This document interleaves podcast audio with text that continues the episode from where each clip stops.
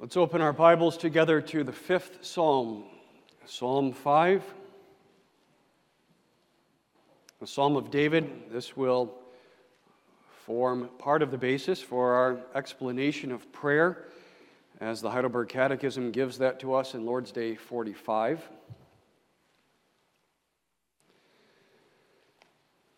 Psalm 5.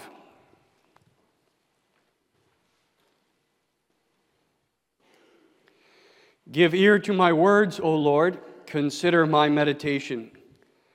Hearken unto the voice of my cry, my King and my God. For unto thee will I pray. My voice shalt thou hear in the morning, O Lord. In the morning will I direct my prayer unto thee, and will look up. For thou art not a God that hath pleasure in wickedness, neither shall evil dwell with thee. The foolish shall not stand in thy sight. Thou hatest all workers of iniquity. Thou shalt destroy them that speak leasing. The Lord will abhor the bloody and deceitful man. But as for me, I will come into thy house in the multitude of thy mercy, and in thy fear will I worship toward thy holy temple. Lead me, O Lord, in thy righteousness because of mine enemies. Make thy way straight before my face. For there is no faithfulness in their mouth. Their inward part is very wickedness. Their throat is an open sepulchre. They flatter with their tongue. Destroy thou them, O God. Let them fall by their own counsels. Cast them out in the multitude of their transgressions, for they have rebelled against thee. But let all those that put their trust in thee rejoice. Let them ever shout for joy, because thou defendest them. Let them also that love thy name be joyful in thee, for thou, Lord, wilt bless the righteous. With favor wilt thou compass him as with a shield. Heidelberg Catechism introduces the subject of prayer to us in Lord's Day 45. You'll find that on page 25 in the back of your Psalter.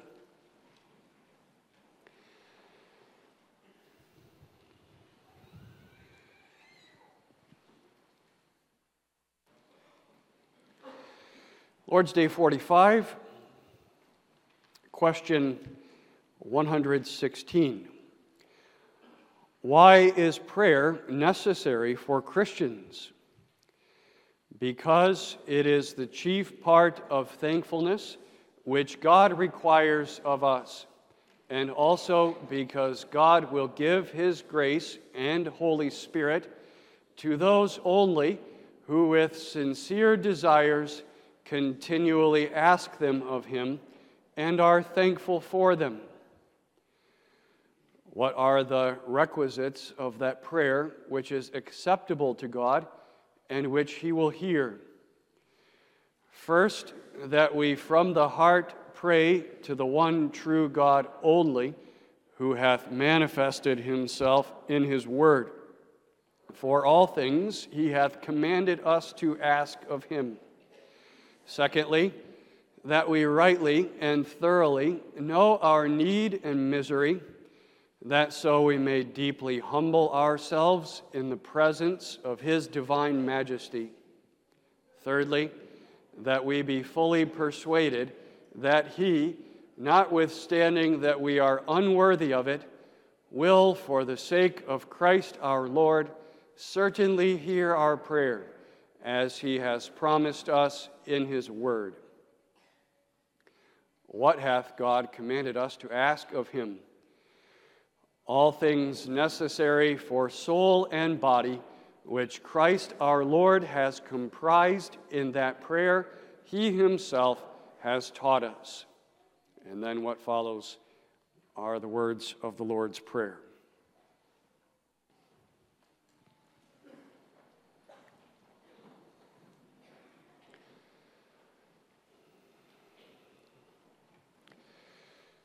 If you are a father here this morning, there are especially two things that delight you in your relationship with your children. One is that your children receive your word with a sense of honor to you as a father, gratitude to you as a father. If you tell them something that they are to do, if they would respond by saying or thinking, This is the will of my Father, my Father's will is good and right for me, I will obey and will honor him. That's a joy to a father. And the second is that they talk to you, that they speak to you, that they open themselves up to you, that they express what is inside of them to you, including sharing their life with you in humble gratitude to you as their Father. Well, so too, God, our Heavenly Father, with us, His children. God has taken us out of the house of bondage, and He has adopted us into His own house, into His covenant, and made us His sons and daughters.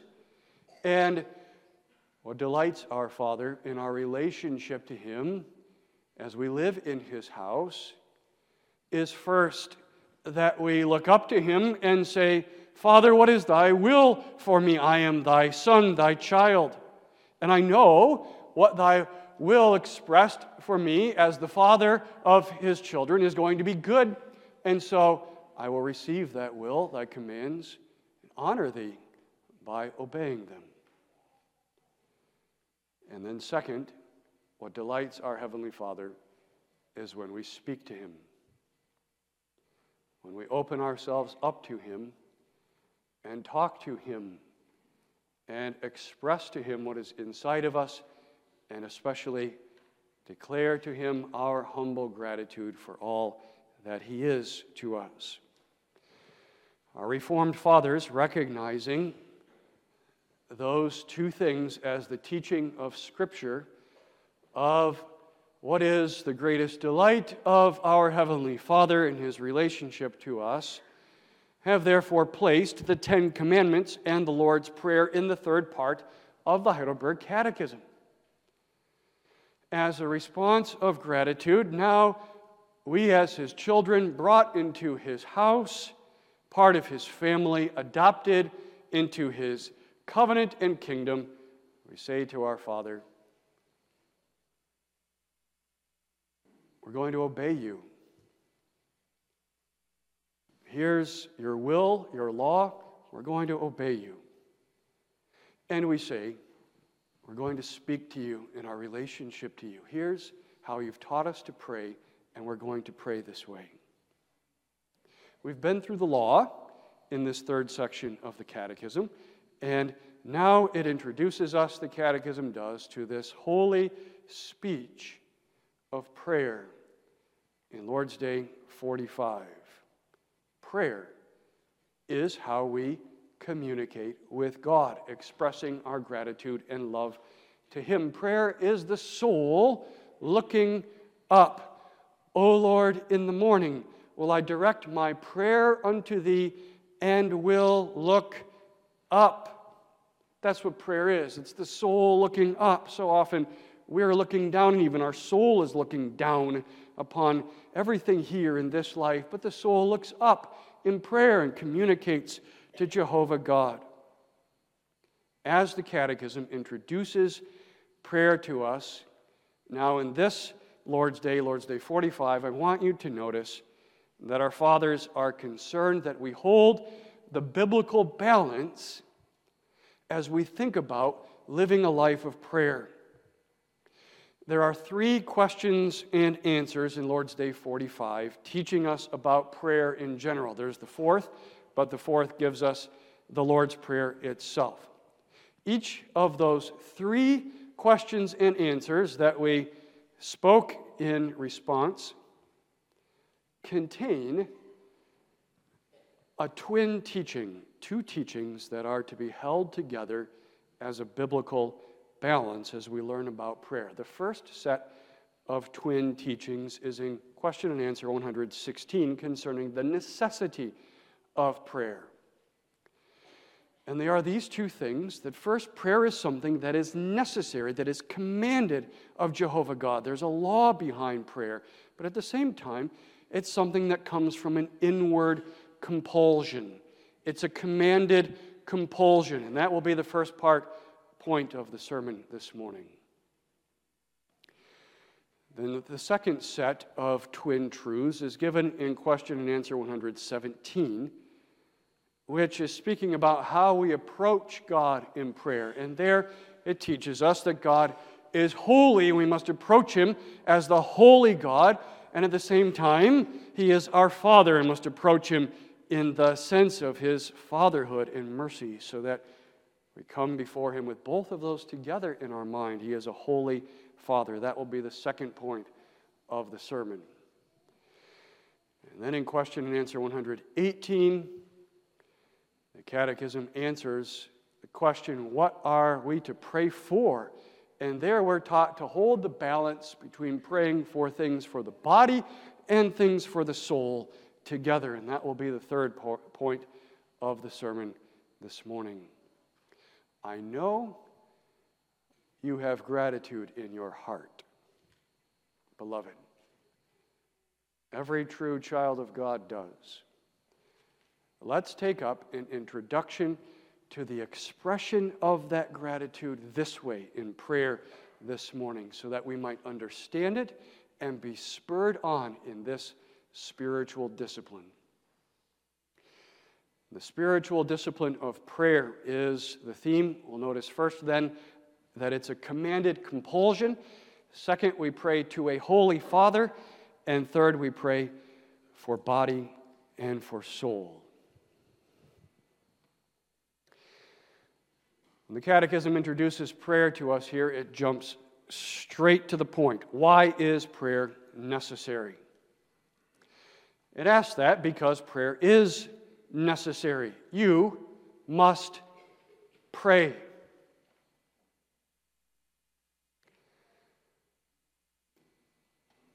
Oh, don't talk like that, minister, about prayer. Prayer is supposed to be just spontaneous and, and free flowing. There's, it sounds so law ish that you must pray. It's both. Prayer is commanded, and we need to know that and appreciate that. It helps us to know that. It helps us in our battle against the old man because there is an old man within us that does not want to pray, that would do about anything else but pray.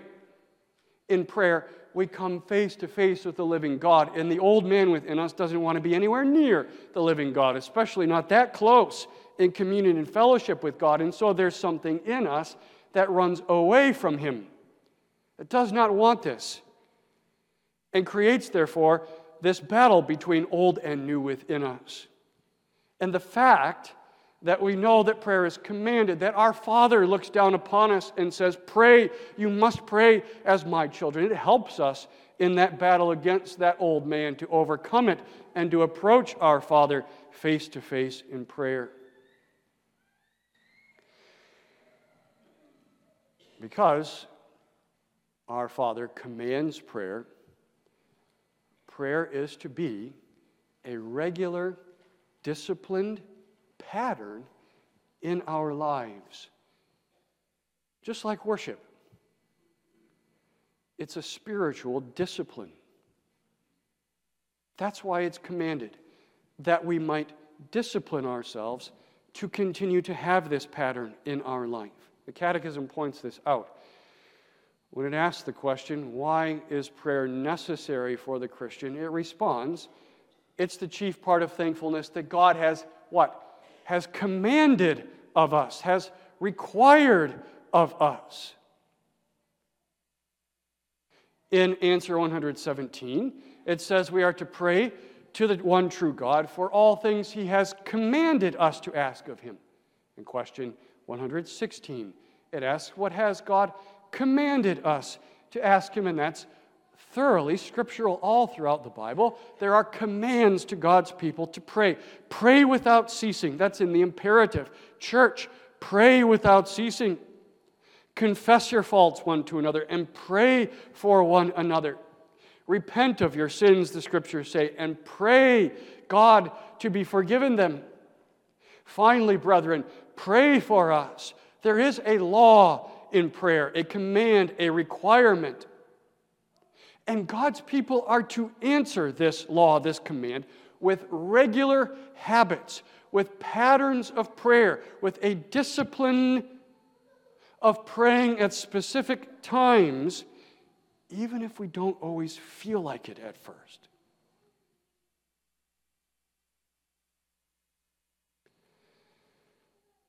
We respond to this command by making it a regular, disciplined part of our life. In our relationship to Jehovah God, are there not things in your other relationships that you make a disciplined pattern in your life?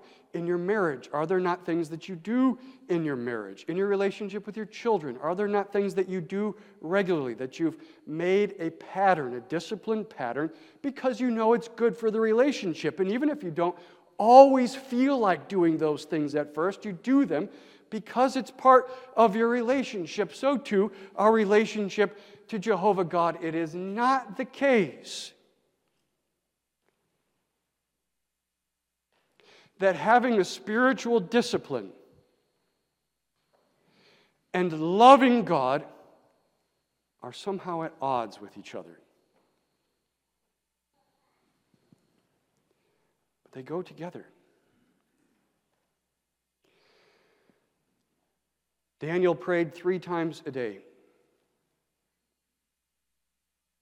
So regularly, so disciplined, so in a pattern that his enemies knew exactly when he was going to pray. The God fearing saints in the Old Testament often prayed that way, three times a day 9 a.m., noon, and 3 p.m. David says in the psalm that we read this morning, Psalm 5, every morning. O Lord, in the morning. Not, O Lord, one morning, but regularly in the morning. I'm going to make this a pattern in my life. I'm going to discipline myself to pray, O Lord, in the morning, to direct my prayer unto thee and to look up. It was a spiritual discipline for David. The Lord's Prayer itself, that Jesus taught us to pray, assumes that there's going to be a spiritual discipline of daily praying in our life. Think of the petition Give us this day our daily bread. That assumes that we're praying every single day. And that as part of our prayer, we're going to pray for our daily bread. Give us this day, today, our daily bread.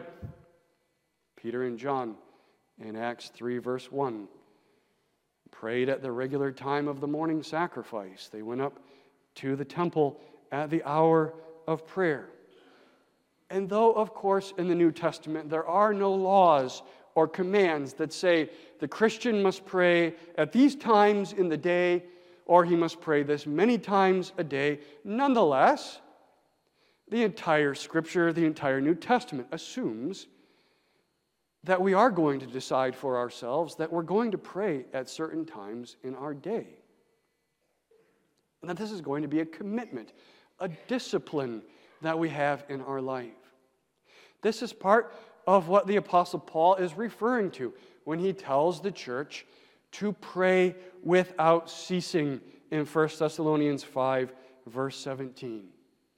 And even if one aspect of that is a kind of life that's lived coram deo, so that we're always walking before the face of God. Even more, what the apostle means there is don't stop your regular patterns of prayer in your life.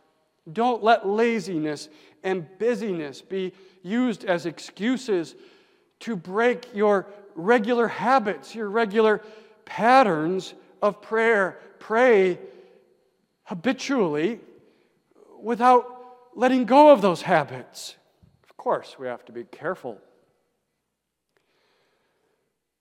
not to let those regular habits of prayer become mere going through the motions without any spirituality. And we'll talk about that in just a moment. But being careful for that does not mean that we conclude that we're only going to pray when we overwhelmingly feel like it. And that's going to be how we ensure that we have real spirituality in our prayers, that we forget about any sense of a disciplined prayer life or patterns, and we're just going to pray when we feel overwhelmed to do so. If we do that, there's going to be portions of our life where we hardly pray at all. Because we all go through times of up and down in our spirituality. The devil would absolutely love it if you came to the conclusion that you're only going to pray when you really, really felt like it. He would love it. Because it would open you up to so much attack from him. Part of how we remain strong against temptation is by the regular discipline of prayer, even if we don't particularly feel like it. It's one of the spiritual disciplines, like other spiritual disciplines in our lives. We come to church twice a Sunday, even if we don't feel like it. We do family devotions at the supper table, even if we had a long day. It's a spiritual discipline. So, too, prayer is a spiritual discipline in our life. And as parents, we are charged also in setting these disciplines in the lives of our children. And so we teach them. And we teach them by our own example, too. We don't skip church unless God makes it impossible for us to go by giving us a sickness or preventing us in some other way. We do family devotions unless we can't in His providence. And we pray and you children are going to pray regularly, daily in your life as a disciplined pattern of your life. So, how are we doing? How are we doing in our prayer life?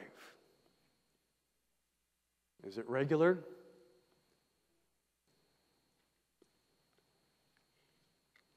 Is it a daily pattern in your life and in mine? And are we teaching that to our children? If we don't have much of a prayer life, the first thing that must be said about it is the same first thing that must be said if we don't have much of a church life or a family devotional life. It must be a discipline, a spiritual discipline pattern that you give over to in your life, first of all and that you give yourself over to in your life because you love Jehovah God, this God who commands his children to pray to him, who looks upon them as Father and says, Father and children must speak to each other. I've brought you into my house, into this relationship of the covenant, and I love you. I want you to speak to me, and I command you to do so. Therefore, set this pattern in your life. Love is still the motivation, to be sure.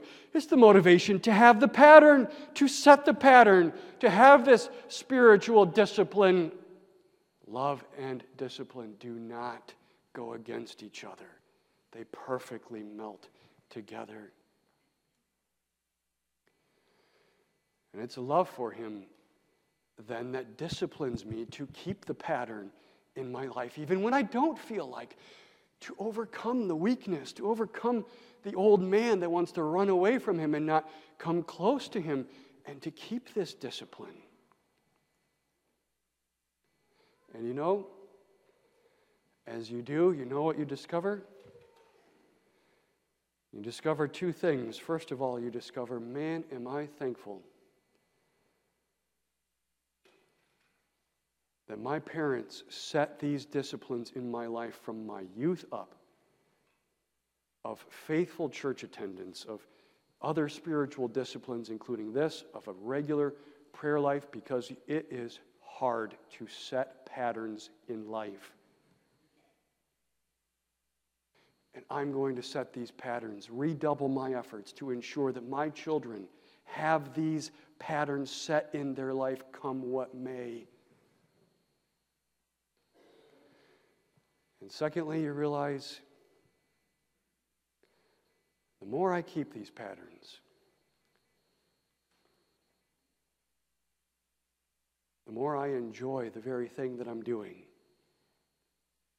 Those ditches of regular habit that are dug by keeping the discipline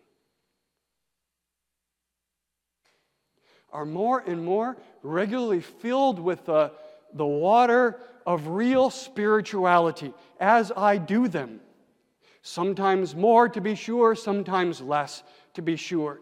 But as I keep the discipline and the pattern in my life, rains of grace come down and fill those ditches so that there is a love, a, a real spirituality that's motivating me to keep the discipline.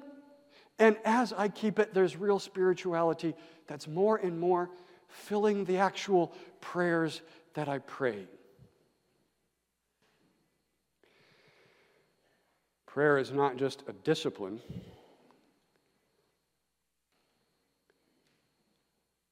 Like trimming your fingernails is a discipline, but it's a spiritual discipline. It's a discipline, but there's also this inward compulsion that allows you to keep the discipline, that makes me say, I'm going to have this as a priority in my life. I want to keep this discipline. And then that fills the actual prayers with spiritual vitality. And that inward compulsion, beloved, is two things. Two things. First of all, it is the inward compulsion of gratitude, of thankfulness. This is the third part of the catechism now. And the Catechism has brought us a long way to get to this point. It doesn't start out here, but it started way back there. Understand your misery, child of God, where you are, whether you like it or not, whether you want to admit it or not. This is your situation in this world. You're a sinner and you're under the just judgment of Jehovah God. And how will you be delivered? And the deliverance is only in this Lord Jesus Christ. Turn to Him in faith and repentance and his deliverance washes over us. And as that does, we're filled with this gratitude to him that he's granted this to me and that he's adopted me into his house. And how can I express my gratitude to him in my life?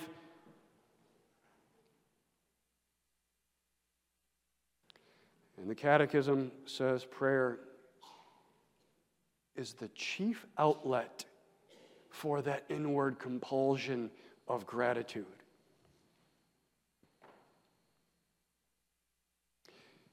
Even beyond obedience. Not that obedience should be lessened or dismissed, but that prayer is even the greater expression of this gratitude, the, the greater way that this inward compulsion will flow out of the child of God. Why? Because in prayer, I'm, I'm coming before Him directly, face to face. And I say to Him, This God that I once feared, that I ran away from because all that was in me was old man that I dreaded, I now approach Him in intimacy, overcoming that feeling in the old man that still wants to run away, and I express to Him my love for Him and my thanks gratitude to him. When I was growing up, our family had a pet dog once that we got from a man of whom that dog was terribly afraid. And this dog would not come near us. He was scared of us. He'd obey us, Sit. He would sit, but he would not come close. And I can remember myself sitting in the backyard sometimes for over an hour, trying to get this dog to come close to me, and other members of my family doing the same. And then the wonderful moment when he finally, finally came close and rested his head upon my lap. Our obedience to this God, whom we once dreaded, is good. It's a marvelous expression of our gratitude, of our love for Him, our delight in Him. But the Catechism is right that what delights Him chiefly is that we come this close through the communion of prayer, face to face to Him. This God that once all we did was run away from Him. We say to Him, All that I am, I owe to Thee, Lord. I love Thee. I'm thankful for what Thou hast done for me and dost do for me every day. It's the psalmist of Psalm 5 who, in verse 5, knows the reality that God hates the workers of iniquity apart from Jesus Christ, but who has the knowledge that He has been redeemed out of that and therefore he comes to the house of God and worships and prays with thanksgiving, verse 7, and looks up in heartfelt gratitude. He comes close in church worship, in personal worship, in family worship, so close that he comes and directly speaks to him. So, the first part of this inward compulsion of prayer is this gratitude to Jehovah God that leads me to keep the discipline and that fills the prayers that I'm praying with spiritual vitality. And the second inward compulsion that does that is my own sense that there's a lot of things I need Him to give me. As I live in this world, seeking to live as his adopted child before his face. Especially, I need grace and the Holy Spirit. And as the Catechism points out, God gives his grace and Holy Spirit only to those who ask them of him.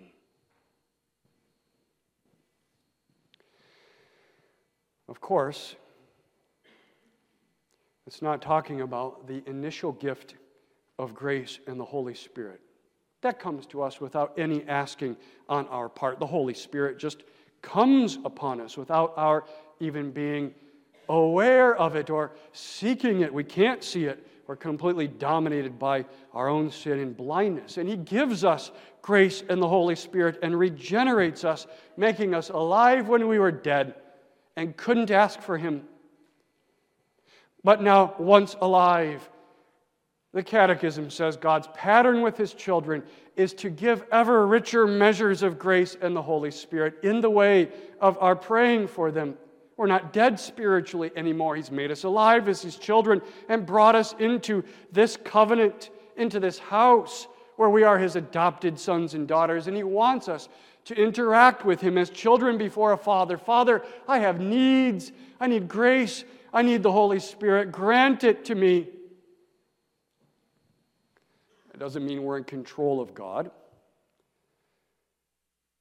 It doesn't mean that the way we interact with God is that He's like the gumball machine and our prayer is like the quarter. Just put it in, turn the, the thing, and, and out comes grace and the Holy Spirit.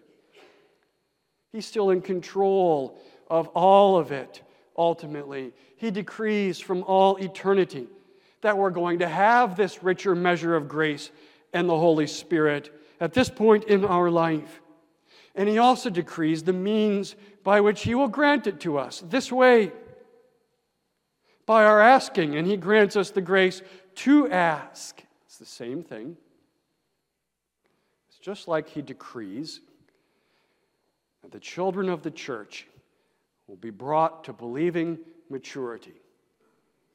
And he decrees part of the means by which that will come to pass is by the faithful raising of them of their parents.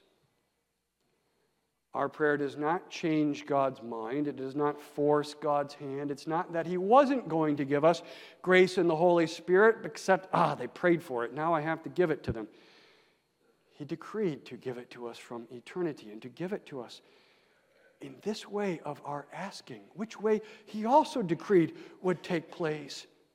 And that He would lead us to ask so that He remains both absolutely sovereign and the God of the covenant. And this covenant remains an actual relationship in which we interact with Him and ask and receive from Him, so that it's still true what James says in James 4, verse 2 You have not because you ask not. Are you struggling against some sin in your life?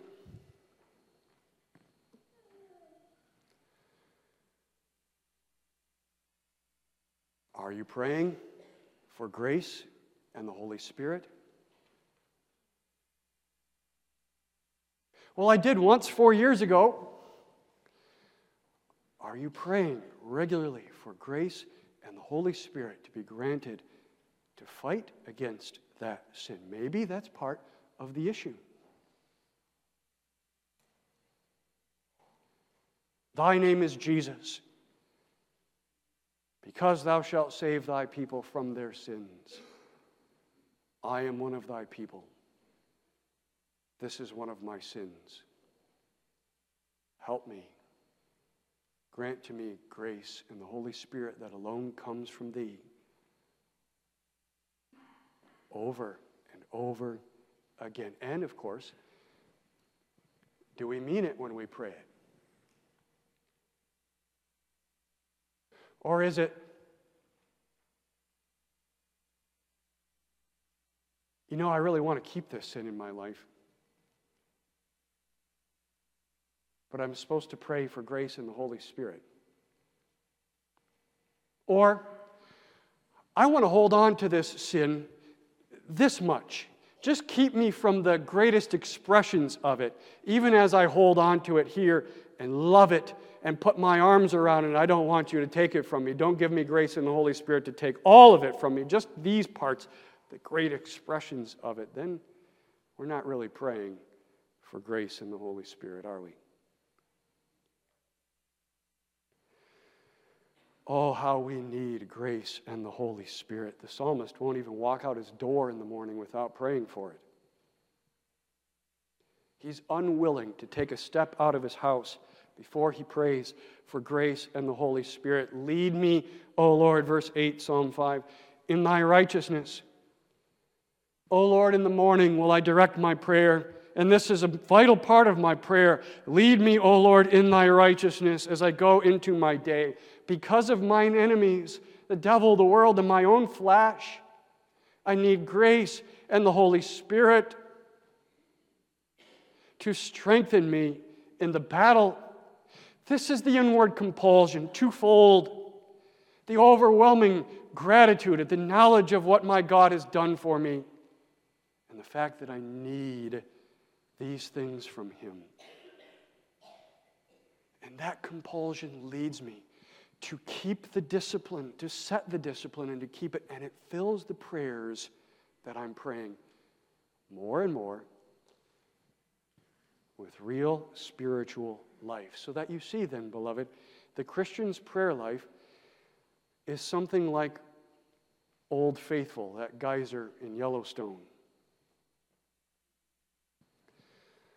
Old Faithful runs on a schedule.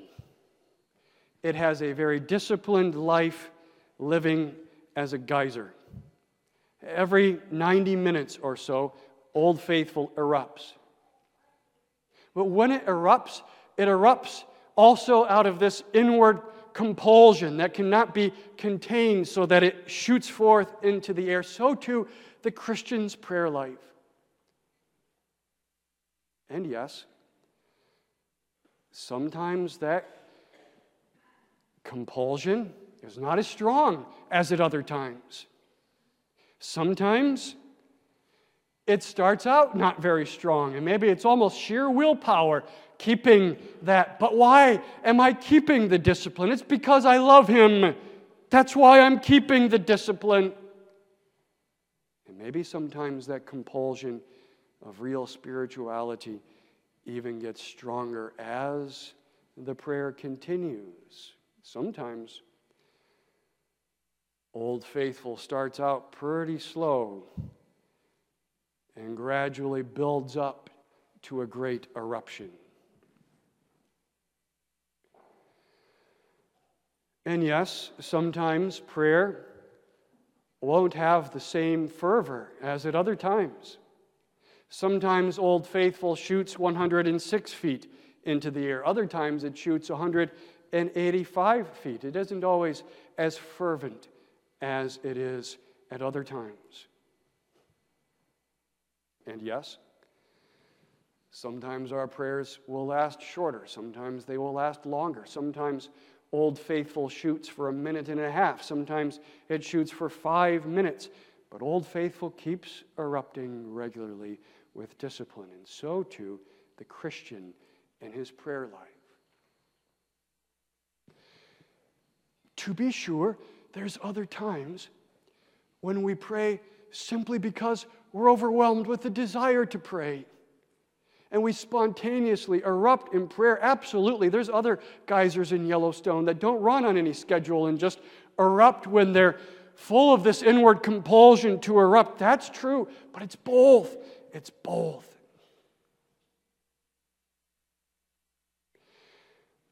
When we come to the Lord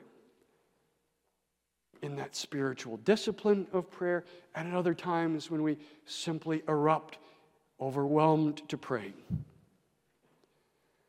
Must also have the balance in our attitude of approach to Him and recognize that this is the holy, holy God, and at the same time that this God is our Father for Christ's sake.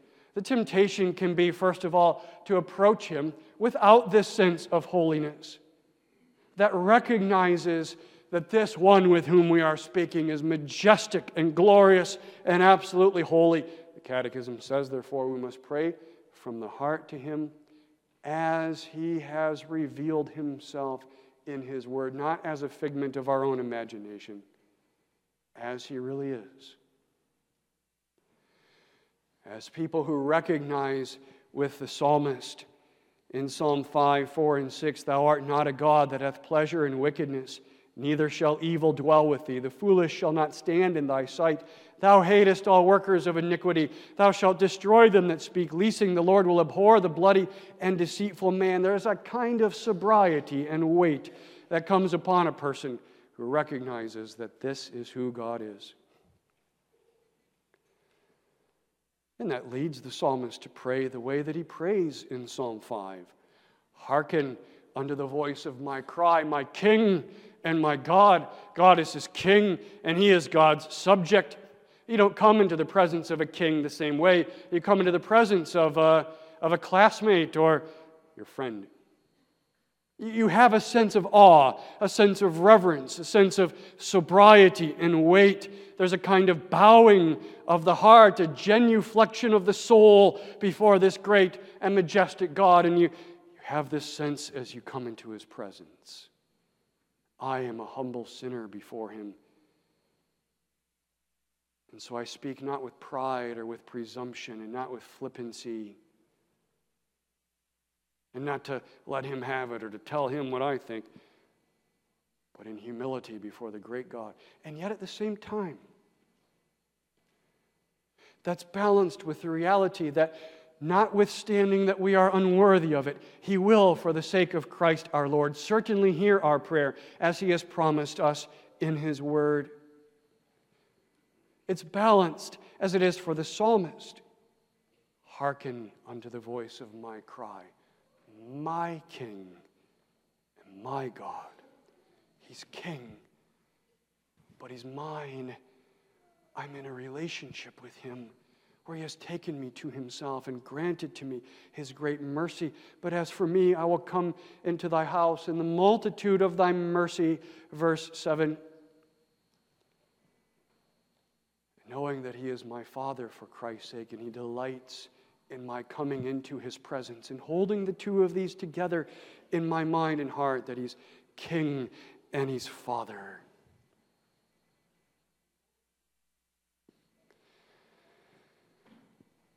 And then knowing that as King and as Father, He delights in our asking for what we need for body and for soul. What may I ask of Him? May I only ask of Him grace and the Holy Spirit?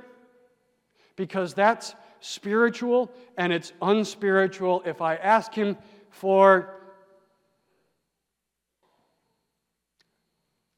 this job opportunity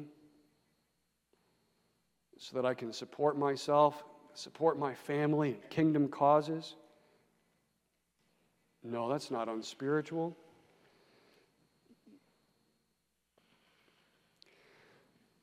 Not if it's necessary. All things, He commands you to ask of Him for body and for soul. He's the Father who provides for both. And He wants us to come to Him seeking what we need for our body, too. He doesn't want us to think that only the spiritual things come from Him and the things for our body, well, that comes from my own ingenuity, of course, or my own work ethic, of course, that I have produced within myself. That comes from Him, too. And I seek Him knowing that this comes from Him and His providence to me I ask Him for all that I need. If He gives me more than what I need physically, then I will use that to His glory, I'm not going to ask Him for more than I need.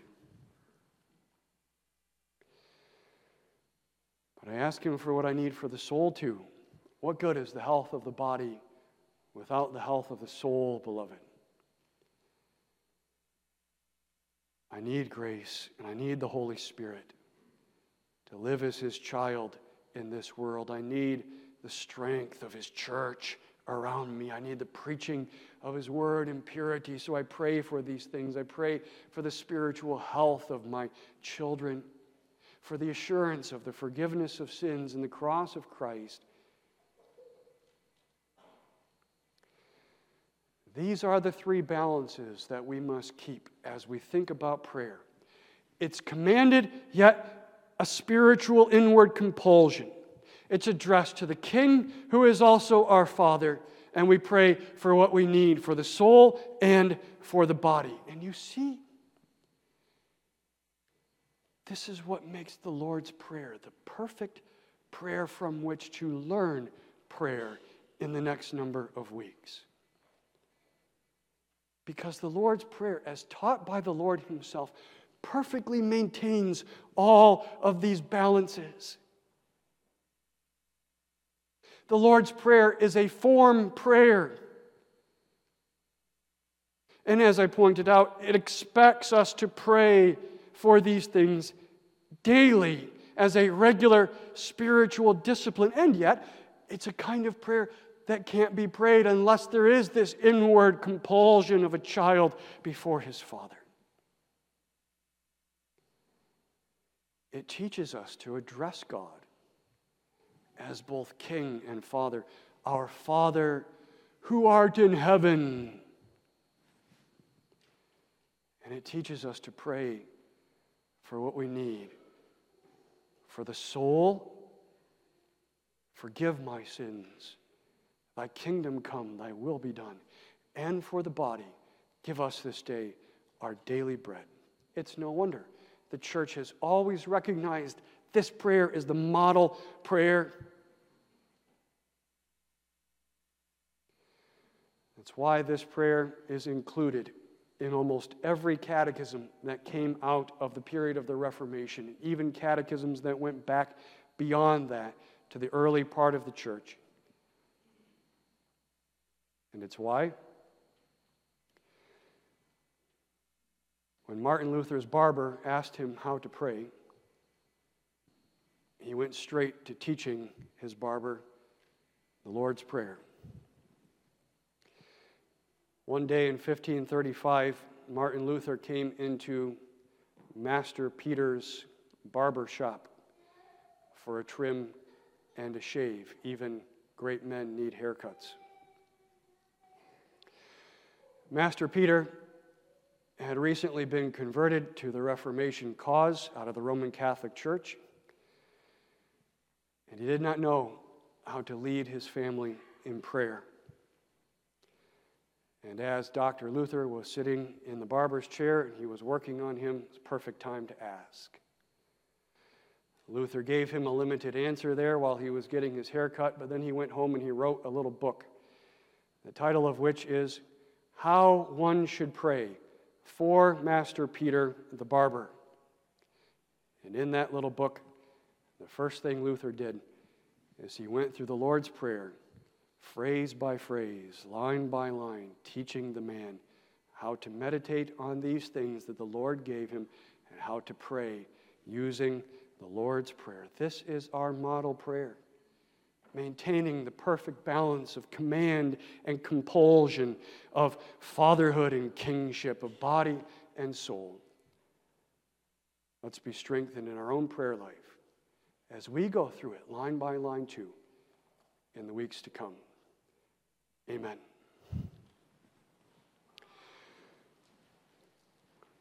Father, bless thy word to our hearts, strengthen our faith in this aspect of our life too, Father, our prayer life, to thy glory and honor. In Jesus' name, amen.